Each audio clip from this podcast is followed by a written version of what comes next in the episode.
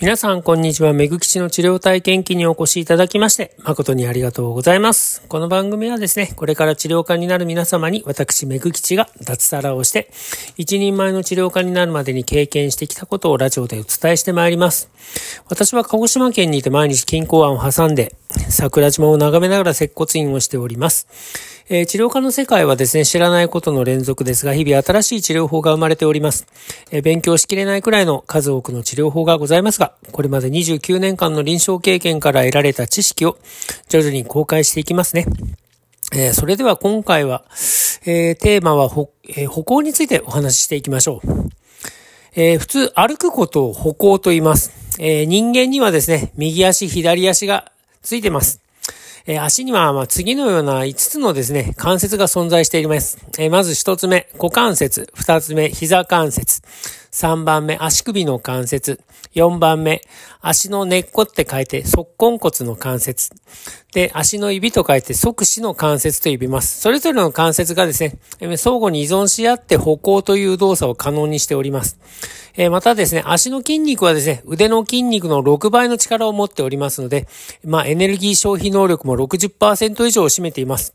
えだからですね、歩行がうまくいかないと全身に影響を及ぼしてしまうんですが、まあ、正常の歩行についての書籍やエクササイズっていうのを参考にしてみると、まあ、次の5つのテーマっていうのがまあ問題に挙げられます。1つ目。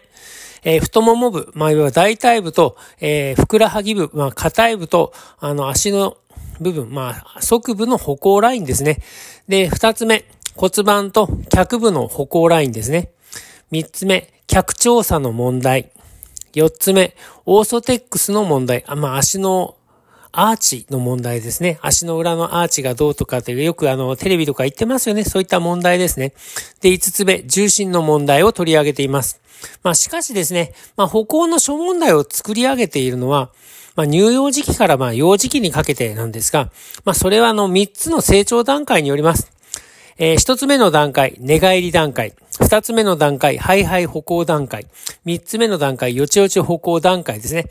この移行期にですね、まあ骨盤のど真ん中にですね、まあ位置する骨があって、まあそれ仙骨って言うんですけど、まあその仙骨という骨の成長度合いによって大きく変わります。まあ、この仙骨が形作る、まあ、カーブがですね、まあ、歩行をほぼ決定づけると思ってください。この仙骨のカーブが不十分のパターンを形成してしまうと、まあ、歩行の問題が多いことに、まあ、本当気づくと思います。まあ、最近の若い親子世代はですね、まあ、赤ちゃんがですね、早く歩けるように歩行器使って歩かせようとしてるんですが、あの、生理的な骨格のですね、カーブ形成時期っていうのを十分に経験した赤ちゃんっていうのは、もう必ずですね、立って歩けるようになります。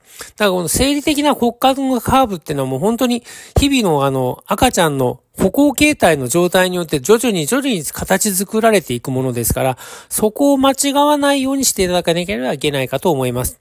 まあ、しかもですね、頑丈な体を形成していく土台が完成しているので、まあ、あの、歩行器使って歩行矯正した場合は、その頑丈な体っていうところによって結構不十分なところを作ってしまいます。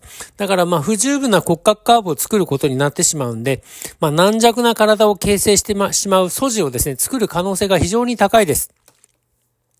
だから、あの、正常な歩行とそうでない歩行の見分け方って3つポイントがあるんですが、1つ目のポイントは、第三者にチェックしてもらうこと。で、2つ目が、靴底を見て、フラットな、靴底がフラットであるか、まあ、真っ平らであるか、斜めになっているかで判断するパターンですね。3つ目、ふくらはぎをですね、手で掴むと、痛みが出る場合の方がいます。そこはもうちょっと歩行が正常ではないと思ってください。まあ、特にあの、第三者にチェックしてもらうってまあ、るんですけれども、あの、最近はあの、スマホで動画撮れますよね。スマホで動画撮っていただいて、それでチェックするっていうやり方がとても有効ですかね。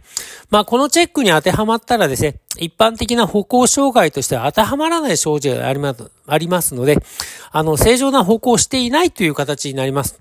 だからあの、私たちがですね、学校で教えてもらった歩行障害っていうのは8パターンあるんですけど、えー、一つ目、順番に言ってきますね。随性の波行。二番目、形成波行。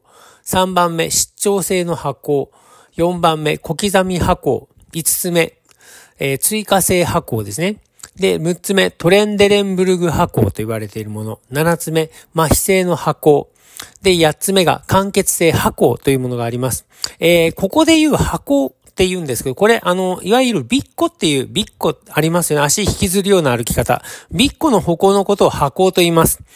じゃあ、それぞれの原因を簡単にかいつまんでいってみますね。一つ目の随性波行。これ、あの、引き起こす原因はですね、えー、小児のあの股関節の結核によって起こる可能性が非常に高いです。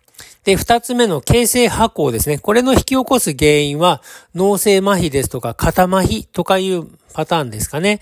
で、えー、三つ目の失調性波行。これの引き起こす原因は小脳性の疾患ですね。で、四つ目の小刻み波行ですね。この引き起こす原因は、あの、よく、よく言われるパーキンソン病という病気ですね。で、追加性波行。この引き起こす原因としては、ま、先天性の股関節脱臼ですとか、脚調査。まあ、足の長さが右左違うっていうことですね。それが原因になります。で、あと、トレンデレンブルグ波行。これ引き起こす原因はですね、中殿筋っていう筋肉がお尻にあるんですが、その中殿筋が麻痺している場合。二つ目、股関節が疾患しておかしくなっている場合。三つ目、脳梗塞による問題ですね。で、四つ目、脳出血、脳内出血による問題によって起こります。